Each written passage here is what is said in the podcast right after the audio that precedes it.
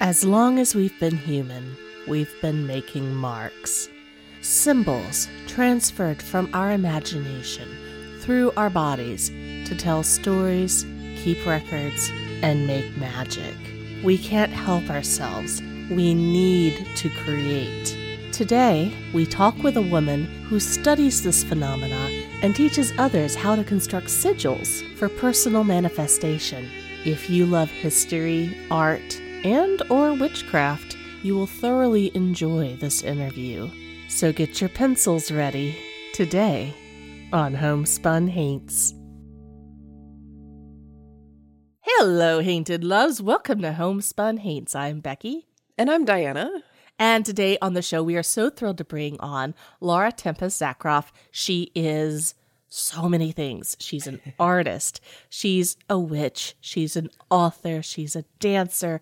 She is the embodiment of the artist that does it all. A modern Renaissance woman. We've read a couple of her books that she's written on sigil witchery, and that's what we're actually going to be focusing on today, talking to her about what is a sigil, what is a sign, how that relates to us as human beings, and how you yourself could go and create one and where you can find her books. So we're very, very thrilled to bring on Tempest here in a few minutes. I think you're really going to enjoy this interview. We really enjoyed this conversation. Diana, before we bring on Tempest, you know, I always have to share what's going on in one of our lives. That's our job. We are storytellers. Tell me a story, Becky.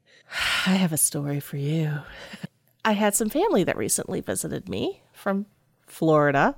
In fact, we we talked about that Florida man case where the guy threw the baby alligator through the drive-through window. You remember that one?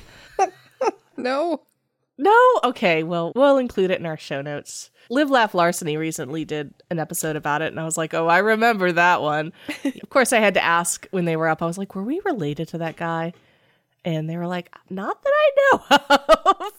but can you get any more Florida than that? Can you get any more Florida than throwing an alligator through a window at a drive through? So my family was visiting, and the last day they were here, we decided that we were going to go to Kennesaw Mountain Battlefield. So, Diana, we missed this when you were in town, but Kennesaw Mountain is considered to be one of the most haunted places in Atlanta.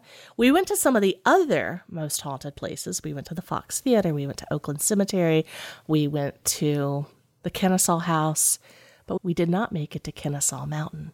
That's actually more my speed because I like I like haunted places where just in case ghosts don't show up, there's something else to do. You know, these battlegrounds are kind of like mm, it's a big expanse of trees and grass. Well, this is not so much an expanse as going up. Oh, because it's a mountain. I get it. It is a mountain. So I learned on a ghost tour, a Marietta ghost tour this weekend, because I did that with my cousin while they were in town, that the word Kennesaw is actually a Cherokee word for cemetery. you don't say. And this particular mountain had been a place for burial for oh. thousands oh. of years before Europeans ever traversed its soil. It suddenly got more interesting. And then it became a place. It was the last battle that the Confederates won in the entire Civil War. Ah. a thousand Confederate troops died, 3,000 Union troops died on this mountain. This mountain that was a burial ground long before. Yes. So very, very haunted, very haunted, and also very beautiful. It's a mountain, and it's it's a place where people go hiking. They take their kids. So this mountain, there's several parking lots because you know how a lot of battlefields there's like a driving trail that you can go through because it's just so big. I mean, yeah. four thousand troops. It's a lot to cover. Even though it was a Monday when we got there, it was packed. There was only one spot in the parking lot at the base of the mountain and I took it, of course. and when the rest of my family arrived, my cousins arrived, there weren't any more spots. And so I said, Go on to the top of the mountain. We'll hike up and meet you there. Okay.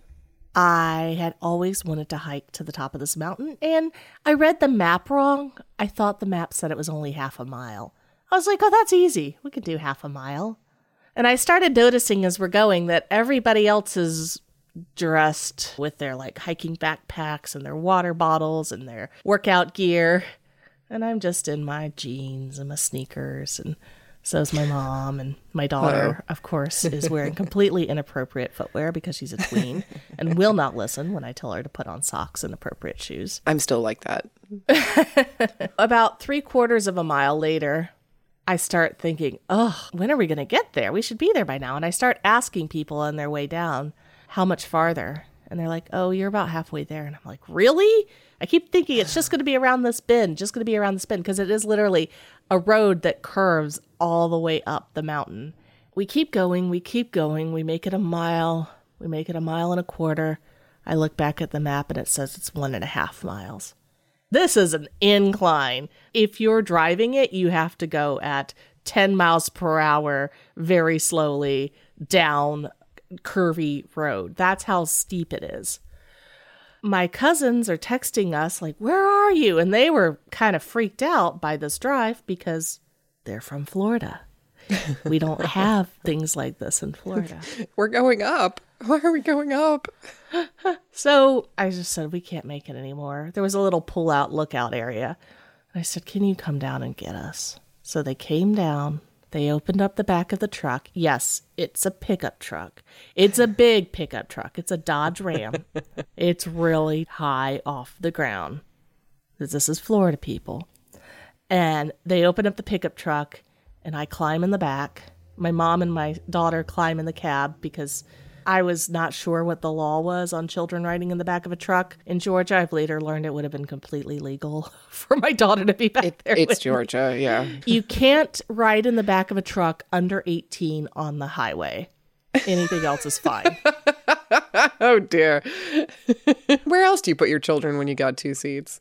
My cousin and his daughter, we climbed in the back. We get all the way to the top of the mountain, and it's beautiful there's views, there's trees, there's birds, there's cannons. Of course, there's cannons. There's always cannons.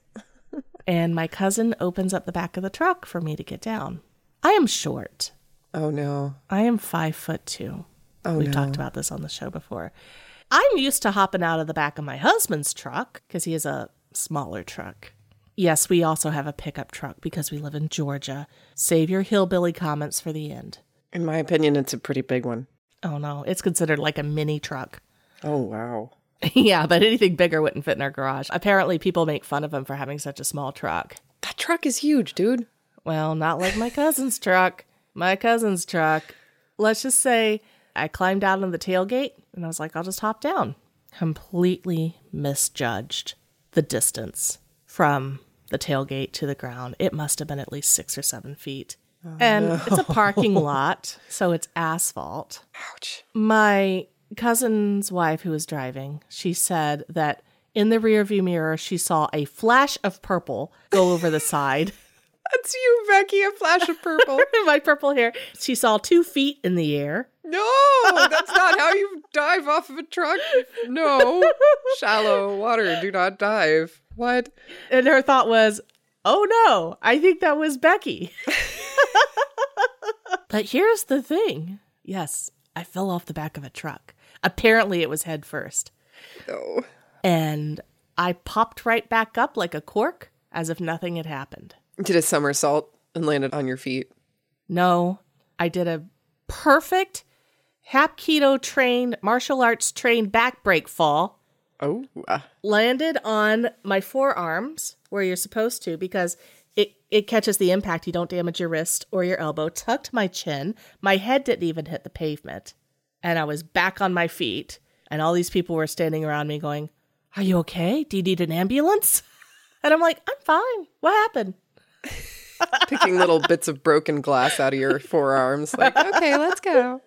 It was a freshly paved road, so it was still kind of smooth. We don't have those in Oklahoma. What's that like? I don't know. I don't know how they got that paving truck up that mountain. The only freshly paved road we have is the one that a giant sinkhole opened in last month. Oh.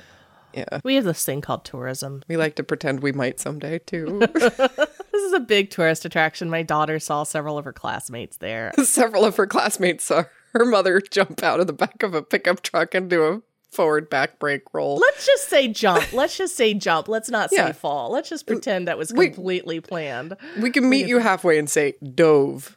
Dove. Off of a truck. Does that does that sound fair?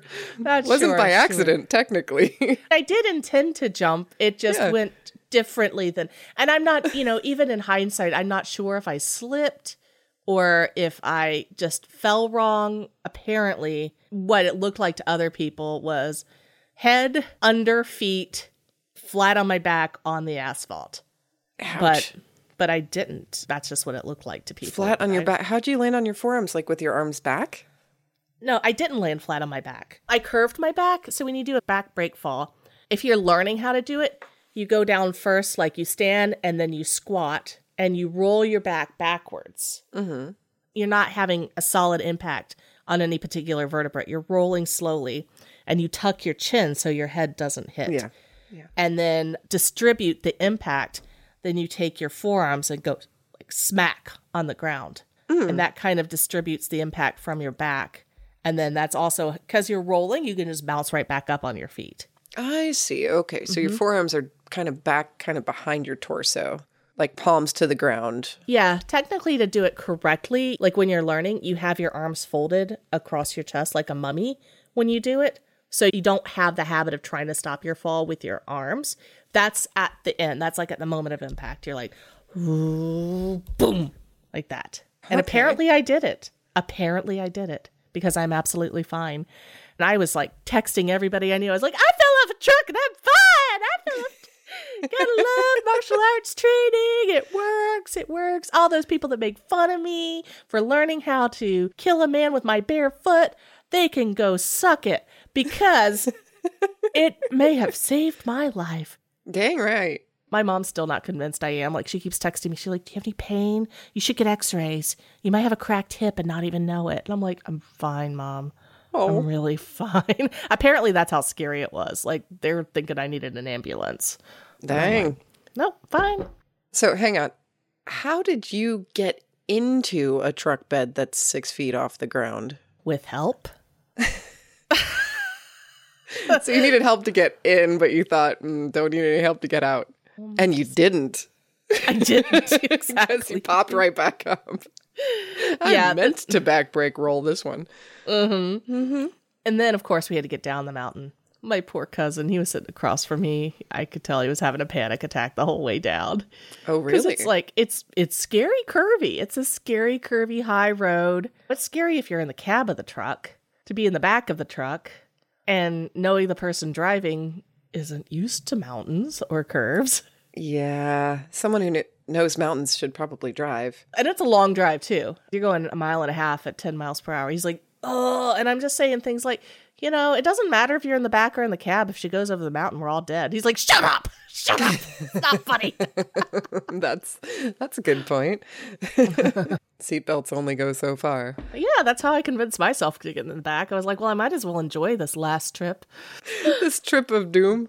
Diana, thank you for listening to me brag about my falling abilities. I'm so glad you fell in a controlled and, and healthy way. I do not have a cracked hip or a cracked spine. I also didn't see any ghosts, so I'm totally bummed. Oh, You know, I went to all that work to get to the top of that mountain and I didn't see any. you almost became a ghost twice. Uh, that's true. Yeah. Yeah. Yeah. They should have at least shown up to be like, welcome. Oh, wait. Oh, you're you're okay. Never mind. Later. Yeah, I know, right?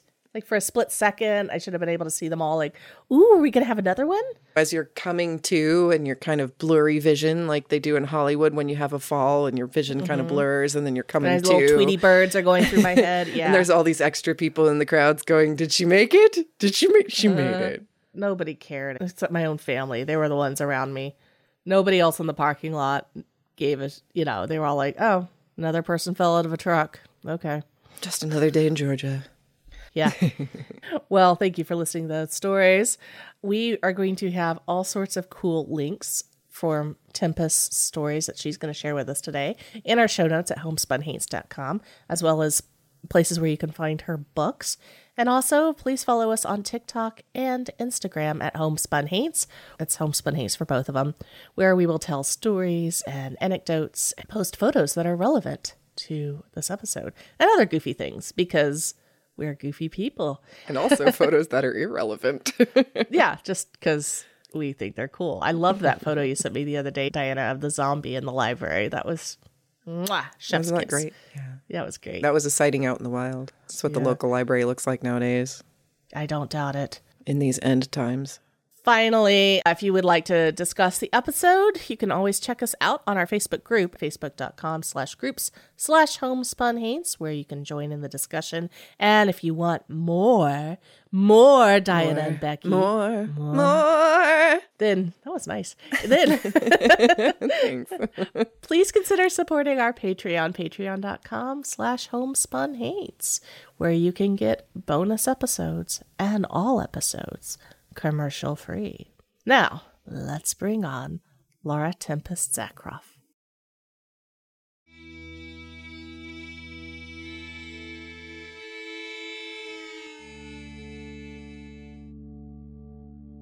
Today on the show, we are so thrilled to have Laura Tempest Zakroff. She is an amazing woman who does so many things.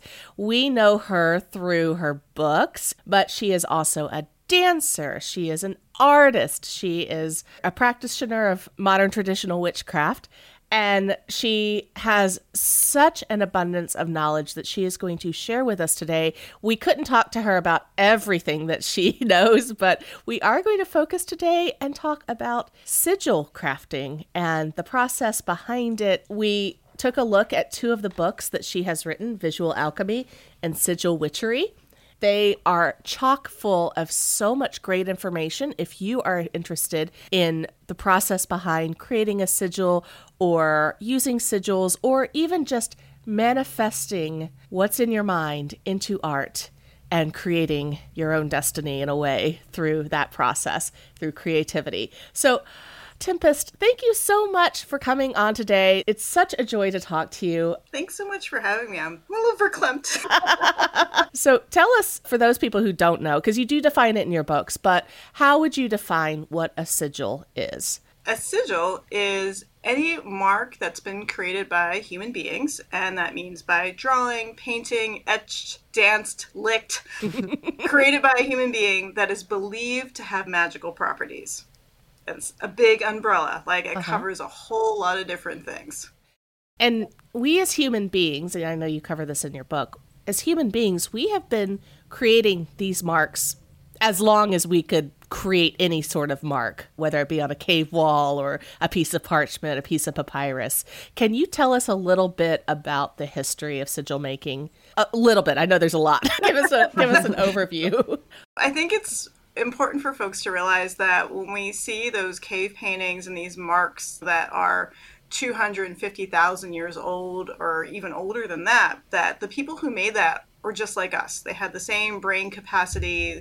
They, they are us. And that moment in time when we were able to make this little squiggle in the dirt or on the wall or put our handprint up, to recognize that as something as a symbol, that this mark means something bigger as an idea, as a concept, is able to do something or represent something is huge for our brains.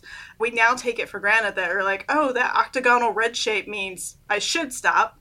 Doesn't mean you will, but we have symbols all around us that infiltrate our daily lives and we don't think about it. But it's a huge leap that our brains are able to connect a mark to something bigger. And we see it through all throughout the world. Any continent that you go to that's had human civilization, we have mark making. And a lot of those marks also overlap. So when you go and see a spiral in Australia and you see it in India and you see it in South America and North America, it's like they might mean different things, but we've been creating these marks for so long for identity, for magic, for memory, for being able to tell stories, like so many different uses. And so, specifically, what's the difference between a sigil and like a pictograph? Well, it's the magical aspect of it. Often when I'm looking at like the the pictographs, the petroglyphs, like right in like in Utah mm-hmm. and New Mexico and Arizona and such, is you know people are like they they meant this huge big thing, and I'm like, are you are you sure it wasn't just this is the way they amused some kids? Right? Like, we're going over here to do some stuff. It's like, ah, I don't know about y'all, but like when I was a kid, there was like, I'm telling a story as I'm making the drawing, right? So you're like, and then they went and battled the dragon, and then there was a unicorn, and then you're doing the whole thing. And I can see that same type of energy in some of the petroglyphs out there. It's not just telling a story, but it's this interaction and probably telling other people at the same time. Now, is that magical? Well, it's using our imagination, which is linked to magic into itself. But when we get into the levels of connecting with spirits or ancestors or deities or other entities, I think that kind of more evolved as we developed religion. Like, at what point do we have religion versus spirituality and that whole ball of wax? and specifically by religion, you're talking about very specific stories and like a mythology that's associated with uh, a, a group of people. Is that sort of where you're drawing the distinction? Yeah, something that's codified. So I would say that, say, like the Amazigh people who I talk about in my book, they were animists. They also venerate their ancestors. There's a religion to that because they have a systemology that this plant means. I think as soon as we start kind of naming and recognizing our relationship, that does go into religion. It doesn't have to be Sky Daddy. Right. Mm-hmm. Okay. One thing I love that you point out, and this is something that makes my blood boil, Uh, so my undergrad actually is in old world archaeology and i would get so angry at people that would be like oh well the pyramids were obviously built by aliens because there's no way they could and it's like no we we as human beings are again like you said the same brains the same way of thinking the same way of approaching our world the same need to like entertain our children for a few minutes so we can go take a bath or whatever. And just because modern day Eurocentric people can't figure out how they did it doesn't mean that they couldn't do it on their own. They had a different way of doing it. We are just as smart today as we were 10,000, 20,000, 30,000 years ago. And of course, that date, like the origins of modern humans, that keeps getting pushed backward farther and farther mm-hmm. as we discover more and more. And I love that you pointed that out because I think it's really an important way for people to think about this. And also, I think it causes a big shift for a lot of people to recognize that just because maybe they didn't have electricity doesn't mean they weren't as intelligent or as advanced in their ways of thinking and their ways of imagining as we are today. Exactly. Think about especially when it comes to like how we how much trash that we have versus you know our ancestors that used everything up and mm-hmm. understood how to reuse things and it wasn't built on capitalism. Right? yes. Yep, yep. I think we're mm-hmm. sort of de-evolving. so there is a lot of misunderstanding about sigils specifically. I talk to people that seem to feel that anytime there's some kind of magical symbol, they automatically associate it with evil, which is really a shame. And I'm sure that you encounter that a lot. Where does that come from, first of all, like that association with evil? And then I'd like you to tell us about what a sigil really is and like how you go about making them.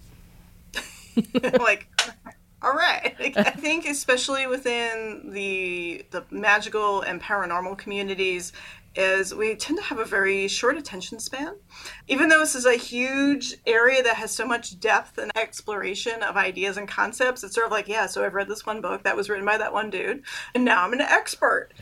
It's so much the influence of the last 200 or so years of Western occultism when that butts up against Christianity and everything else in the satanic panic and all that is like, I don't understand where this comes from, therefore it's evil as the, the default instead of going, oh, this is fascinating. Let me consider are there other possibilities besides, boom, it's evil?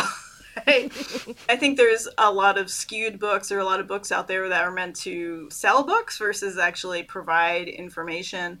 And there's just such a limited understanding of magic and witchcraft where people tend to think ceremonial magic and their idea of what Satanism is, which we know is not not the actual practice, right. where they're like, well, clearly we're going to make this complicated sigil on the ground and pour blood on it, and then we're going to conjure demons and command them to do our bidding and, and yada, yada, yada, and open up a portal to hell. And I'm like, hmm. Hollywood Satanism. Yep. You're like, oh, bless your hearts. we do hear a lot about the Key of Solomon, alchemical text from what the 16th century, 17th century, sometime around then. And there was some sigil making in that, which is meant to conjure angels and talk to angels. And unfortunately, that seems to be what a lot of people take as the Bible of what sigils should be. Is there any merit to what's in there? It seems like it's all very mathematical. And how would that be different, what is in that text versus the type of things that you create? A lot of that is reconstructed and created, which anything that we use always has a, an origin point, mm-hmm. and if it's used enough it becomes effective or at least creates a pattern in there and so many people believe the older something is then surely the, the, more powerful it can be and that's why you get all these guys who are like yeah i just spent like $600 on this like goat skin bound blood made grimoire with all the you know deep sigils of the ancient angels and demons. It's gonna be awesome. And, like, meanwhile, the publisher's like laughing all the way to the bank. mm-hmm. But some of these things are old and some of them were kind of created um, i think is almost from the era of like d&d like but creating and crafting and kind of a mix of different things you know especially when it comes to the allure of the other and the other being from another area. Like here in the united states in the 90s like when you're looking at the witchcraft community it was so cool to say you're doing irish witchcraft or italian witchcraft or like any sort of country plus wicca and like because that was more authentic right? It's from over there. Mm-hmm. and i think we see the same thing within europe when they're looking at hebrew scripture and arabic texts and things that are coming in from from china and india right? To be like well this is older. This is more spooky. Therefore it's more powerful. It's like you've got your own wisdom where you're at. Is that kind of a, a form of, of fetishization of different types of, of origins and ages? Sure. mm-hmm. It's funny you mentioned that. I went to a metaphysical shop in Dublin and I was surprised by how many texts and decks and totems and things they had that they claimed were Native American. I was like, oh my gosh, you guys, I came in here looking for like Celtic stuff and it was all American. It's like, oh. I see. So this is a somewhat universal fetish of uh, no, no, no. This other culture's magic is better. Let's learn from them or appropriate from them. Interesting. You said if it's used enough, it becomes effective. Mm-hmm. Are you specifically stating that about sigils or any magic or just any human tradition?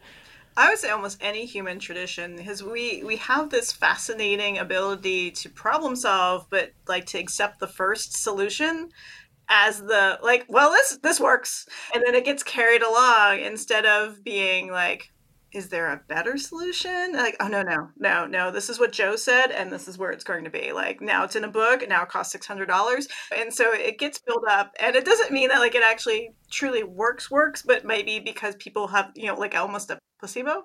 Okay, so you're saying it's more like a placebo type of thing as opposed to like an American Gods thing where the belief itself can manifest some sort of magic. For some of those things, but I do love the American Gods reference because I also think that is a really powerful concept. Like both Neil Gaiman and Charles de Lint have things where like the creation of gods and how gods change. Like mm-hmm. Pan over in, in Greece is different than Pan here in the United States and also in England. Like you go there, you get a different entity if you call upon those energies because it's the common belief in the system, right? It's not to say that any of these things are fake or they absolutely don't work, but it's more a matter of like, yeah, here's the, here's the easiest solution. Here's the band aid. mm-hmm. And also, I wanted to get into something that you you just touched on the Neil Gaiman idea that our own beliefs can create. And while it's popular to go look at some older culture or something for a solution, really that is all within us. And we have this amazing ability to create, and human imagination is such a powerful tool. And maybe all we really need to do is look within us for the answers to these things you get into the entoptic phenomena in your books. I would love it if you could talk about this because I think this is this is kind of just another sign that we have we have all this stuff in our brains already, all these things that we can create and this sort of collective across all human beings with symbols. Can you tell us about the entoptic phenomena, what that means? So these are the seven different symbols, right, that we see when like when you rub your eyes. I don't know if you did that as kids too, like oh, rub my eye and you see all little sparkles and the the air moving. Yes. God, such a weird kid. We're all weird kids. right. So like it's the zigzags and half moons and cross hatches and things that we see. They are present in nature around us as well. And you look at the Fibonacci sequence, you know, with the spiral and how things mm-hmm. are, are broken down with that.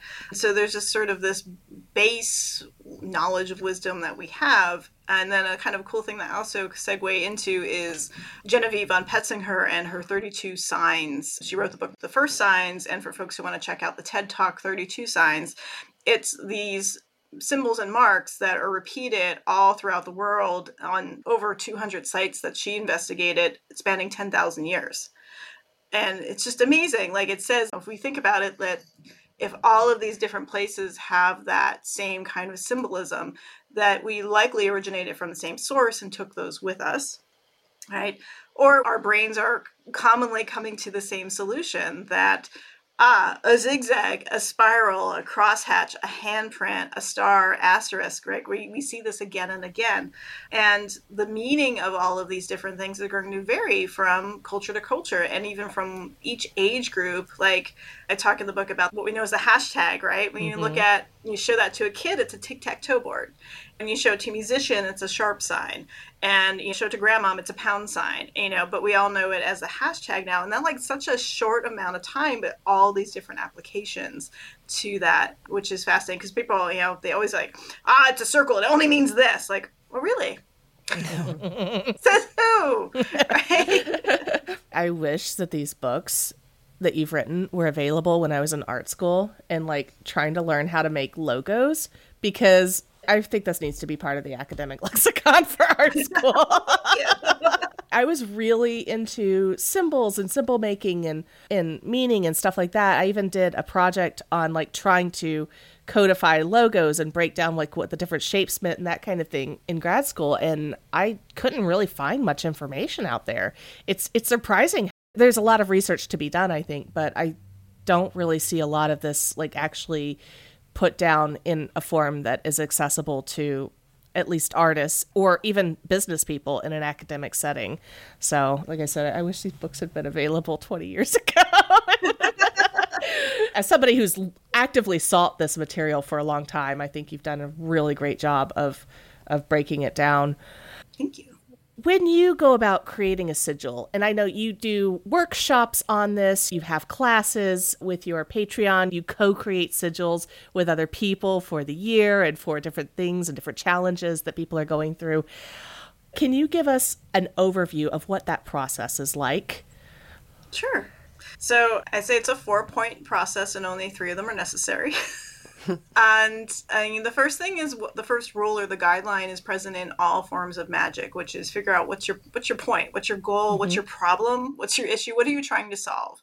When we think about basic spellcraft, this could be about love, it can be about prosperity, it could be like trying to find a place to live, right? These are kind of the big things. There's like a big five. Those are the three of the big five of like, what do I need to do? I need love, I need money, I need somewhere to live you've got that. And most people just go to the point of like, oh, I need money, I'll burn a green candle, which is very fascinating on the on the side note of like that kind of works in the United States, but then you go to Canada, it's like, do you burn a rainbow colored candle? so number one, why are you creating this sigil? Why are you doing the spell? And step two is to brainstorm, which most people don't get to in, in most forms of magic because mm-hmm, they're like, I will burn a green candle for prosperity or for money and, and like, oh, I burned the candle and I got the new job, but now I hate this job. Like because you didn't you didn't ask for you didn't like really lay out what are the guidelines here. I like to say that magic follows the path of least resistance, which is some way of kind of backhanding saying the universe is a bit lazy. it's just like yeah. And this is not a new age concept. This is, I would like to say, an old age concept because you can go to mythology from all around the world and you see it again and again. This sort of be specific, but don't be too specific. Be careful what you ask for, whether mm-hmm. that's the Djinn or Baba Yaga or Anansi or Coyote. Like we have all of these kind of trickster spirits that are there in neo deities. They're like, ah, teach you a lesson. Midas immediately comes to my mind. Yeah, right. I was thinking of the genie from What We Do in the Shadows. Oh, Cannot make my penis larger by making every other man's penis smaller. that was the one loophole you hadn't covered yet. Yeah. Yeah, the, the, the monkey's paw, all, all of that stuff, right? Like this is ingrained into humanity, so it's not a new concept, but people don't think about it. So what I tell people is to create a brainstorm list of okay you want you want a new job right? Well how much money do you want to make? What kind of job is it? Is there room for advancement? If you're in this country healthcare is healthcare provided. All these different things to make this list. And then in the step three the design process and which has to be said that way the design process. Right. you're going to take that list and you're going to coordinate marks and symbols. So if you want upward mobility you might choose an arrow. If you want security you might choose a square for you or a diamond. If you want to make 80K, you might put 80K down there as, you know, what you want. And then you're going to combine these into a symbol that makes your brain happy. It might be the first time you do it, or it might be 20 pages later until you arrive at the sigil that works for your brain. But when it happens, it's always this, ah, this happy moment. And from there, you can just close your book and call it a day. Or there's step four, which is to apply or acknowledge that sigil, which that's where we get into the more fun bits of spellcraft. We love stuff the herbs, the oils, the crystals, the candles, all that kind of stuff. So whether you're carving it into a candle or a bar of soap for protection, if you're wearing it and putting it into jewelry or tattooing, if you're burning it, like all these different things. And so, pretty much anything that you do a traditional sympathetic magic spell for, you know, the candles, the oils, the crystals, etc., herbs, you can use a sigil, which kind of cuts down your your metaphysical bill. like, I just wild crafted this pen from the bank, and I have a gas receipt, and so I was just gonna kind of MacGyver this moment and make it work. But if you want to do all this stuff, you can do that stuff because it also responds to our visualization process. Like all these different items, they aren't necessarily the magical things, it's our association with them and it's how they really touch into our own imagination so that through the aroma and through the textures and the colors and all these different things that we move forward right with our brains. But if we're already doing a pretty good visualization process already through that brainstorming it's already started and you don't have to do a damn thing. It is so applicable to so many things. You've outlined a process for creating a sigil, but I think no matter what you're doing, even doing something for your job or doing something for your art practice, like this is this is like a way to be successful. And I think it's absolutely brilliant. I think this should be taught in schools. I agree. And next to math, because math, math and magic, mm, they, yes, you know, they they. I mean, I'm not saying calculus, like nobody. no, yeah, but like geometry, definitely. This is a very personal process. The symbols that you are creating are personal to you, which is why it's not going to do you any good, right? To like go find some old book and copy down what somebody else has written because you didn't go through that process yourself. You didn't go through that brainstorming yourself. And so it's not necessarily right. going to have that same effect. Am I picking up mm. on that mm. correctly? Yeah, I, whether it's some random sigil from a grimoire or something you found on Tumblr, because it's, it's, definitely a thing. Especially for like, this is for love. Well, what kind of love? Are you looking for like a hot, mm, kind of good night? Are you looking for a long term relationship? Is it self love? Is it familiar love? Who knows? It's wide, wide range, and you're the only person who can really define what that that goal and that relationship is for you.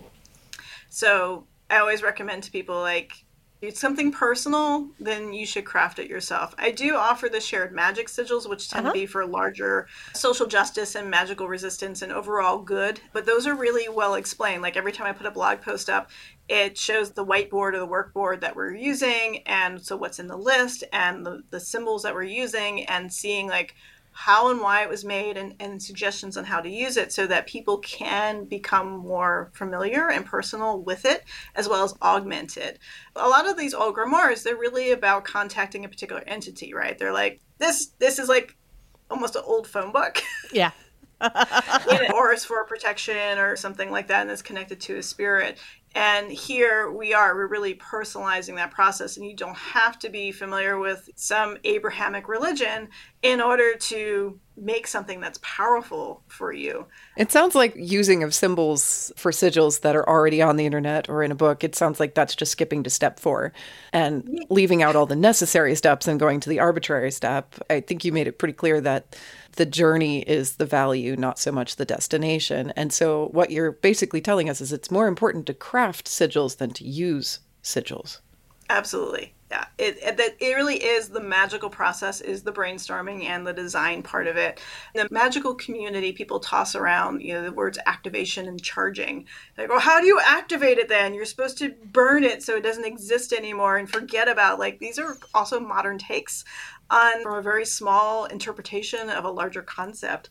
And you know, it really is the brainstorming is the most powerful part of this to really delve into it to really get that nitty gritty in there. And if you just copy and paste, what's copying and pasting text? You didn't really write the essay. You didn't really show you understood mm-hmm. what you're mm-hmm. looking for, right? You're just like, oh, let AI do it. That's fine like you said the universe is lazy. You don't you don't want to be lazy about your own desires. You want to have a very clear idea of what you want. Even if you're not using magic you're never going to get there unless you have a clear idea of what you want. And at the same point too it's like here's some random thing i don't understand it. I love when guys are like oh look at this mark. Clearly this is conjuring blah blah blah demon like or or a four year old drew it. Yes.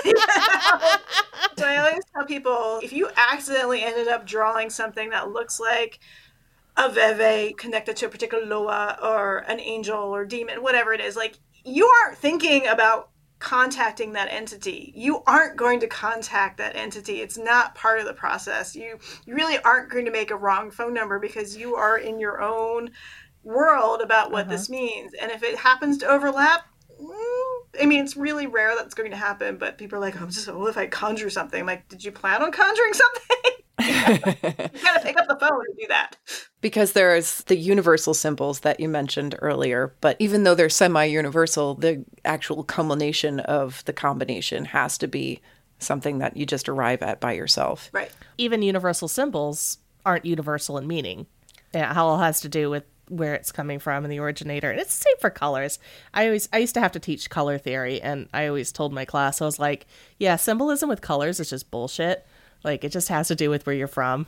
You know, because people are like, "Oh, I need a red candle for love," and like, well, maybe do you want magenta or do you want fuchsia? You know, uh-huh. pink. Red could be fortune, but red could be anger. Like mm-hmm. all of these things, it's our personal con- or stop, right? like, right? What if you're yeah. putting the brakes on something?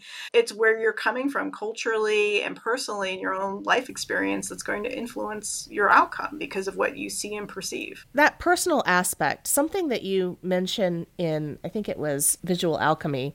You started out by talking about how we all start out as creators in a way. We all start drawing, and it is such an amazing thing as humans that we have the ability to take these abstract thoughts in our brains and actually then transfer it through our hands, using our hands, or through dance, our bodies, somehow taking it out of our brains, through our bodies, and then onto a surface or creating a dance or something like that. But we're, we're taking it outside of ourselves and creating this abstract expression and how incredibly powerful that is.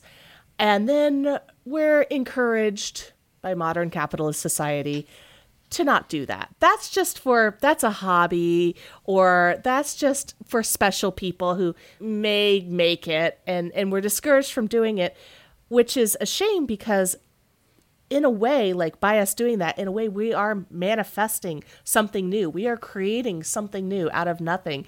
We are creating magic. Mm-hmm so first of all, I, I paraphrased a lot there. Walk us through that. Like, what all is happening in our brains when we go through that process, when we create, and how is that magical? exciting thing. So, when we are translating ideas, I like to look at ideas as sort of their own kind of sentient beings or consciousness or such. A quote in Visual Alchemy, Big Magic, that's Elizabeth Gilbert. It's a great book for artists, for everybody particularly, mm-hmm. but I think artists need a good kick in the ass over it Because I was like, yes, this is how it is. This is what I call the slutty muses, that ideas exist and we pull them, right? We pull at these, this from air, if you will, from subconscious, unconscious self from the universe, and translate it through our bodies into sculpture, into dance, into music, into writing, all these different things. And when we're doing that, we're doing multiple processes. Like art is so vital for civilization and for humanity because we're in one way downloading or offloading to create something to make that piece of music is to get it out of your head and out into the world, right? So you kind of freeing up space in your brain and then offloading it on other brains, which is great. And when we're looking at magic, I find within the magical community, people love to talk of magic and witchcraft and spellcraft and ritual, and most of them are scared to death of actually the thing working. and it's it's mostly society right? Because when you start talking about magic people roll their eyes. Like I, I can't stand the word magic but we all have a better word right now to to describe mm-hmm. it but most people they think you're talking about like harry potter shit or fantasy and all that stuff where it's really again taking that element of consciousness ideas and the influences that we want to see upon the world and translating it through our bodies through our consciousness because magic starts with thought we are really tapping into that creative part of our brains that really has an, an effect on our well-being and how we see the world Wow, Tempest, this is my head is full. This is so yeah. much brilliant information. I am so thrilled that we've had a chance to talk to you. I've always thought of sigil creation as almost like attempting to divine something that exists somewhere as like a Socratic form or something. There is a sigil and you're divining it through some kind of metaphysical means. But it's very much a flip for me to visualize a, a sigil as manifesting a new form that never existed. So that's that's a really cool um, little mind fuck there. I, I appreciate it. Thank you. I think I think you are onto something though, because why do our brains go like in the part of the process and go, ah, I recognize it, right? I recognize that this mm. is the solution, and we start looking at the makeup of the universe, like at the molecular level and like fractals and all that. It's like the world is made of patterns and shapes. And what are you doing except for going, okay, here is the door. How do I craft a key to open that door? So you already know what the shape of the lock is. Ah. And you're devising your key. And then, you know, truth is like with some keys, anything will work, a hairpin will work, or you just like, you know, the perfect thing. So I think it's a bit of both. I think that we are doing that bit of problem solving on both sides to go, all right, how do I unlock it? What does the key look like? And then hopefully they come together. And they will. And then if you need to fix it and update it, you can update it. Because sometimes, you know, when you get keys made and then it doesn't quite, yep. doesn't quite do the thing, then Over you have to time. go back and like, yeah, dude, it doesn't work. well, Tempest, you've written the book Sigil Witchery and Visual Alchemy. Tell us about some other books that you think our listeners might be interested in checking out. I have Weave the Liminal, which is Living Modern Traditional Witchcraft. It's sort of the book that I wish I had. Speaking of book, books I wish we had 20 years ago, uh, it is sort of the book that I had 25 plus years ago now that really has a non hierarchical, very much personal practice approach to witchcraft. And especially for those folks who've been kind of diving through a bunch of books that they're like, there's so many books, and how do I know what's, you know, what's garbage and what's right? This helps you to work your way, problem solve through that. And then more recently is Anatomy of a Witch, which is about seeing your body as your most powerful magical tool, hmm. because it is. Like we are, we are spirits. You know, we y'all talk a lot about spirits and ghosts, right? We are embodied spirits doing this weird, you know, flesh dance. Anatomy of a Witch is, is seeing that you don't necessarily need all this stuff, but you do need to connect with your own personal body and the complications that arise mm. with that. So that's another thing that folks can check out. Excellent. And your website is lauratempestzakroff.com. Is that correct? Yes. And yes. you also have a link tree that has links to all sorts of things. Can you tell us what that is?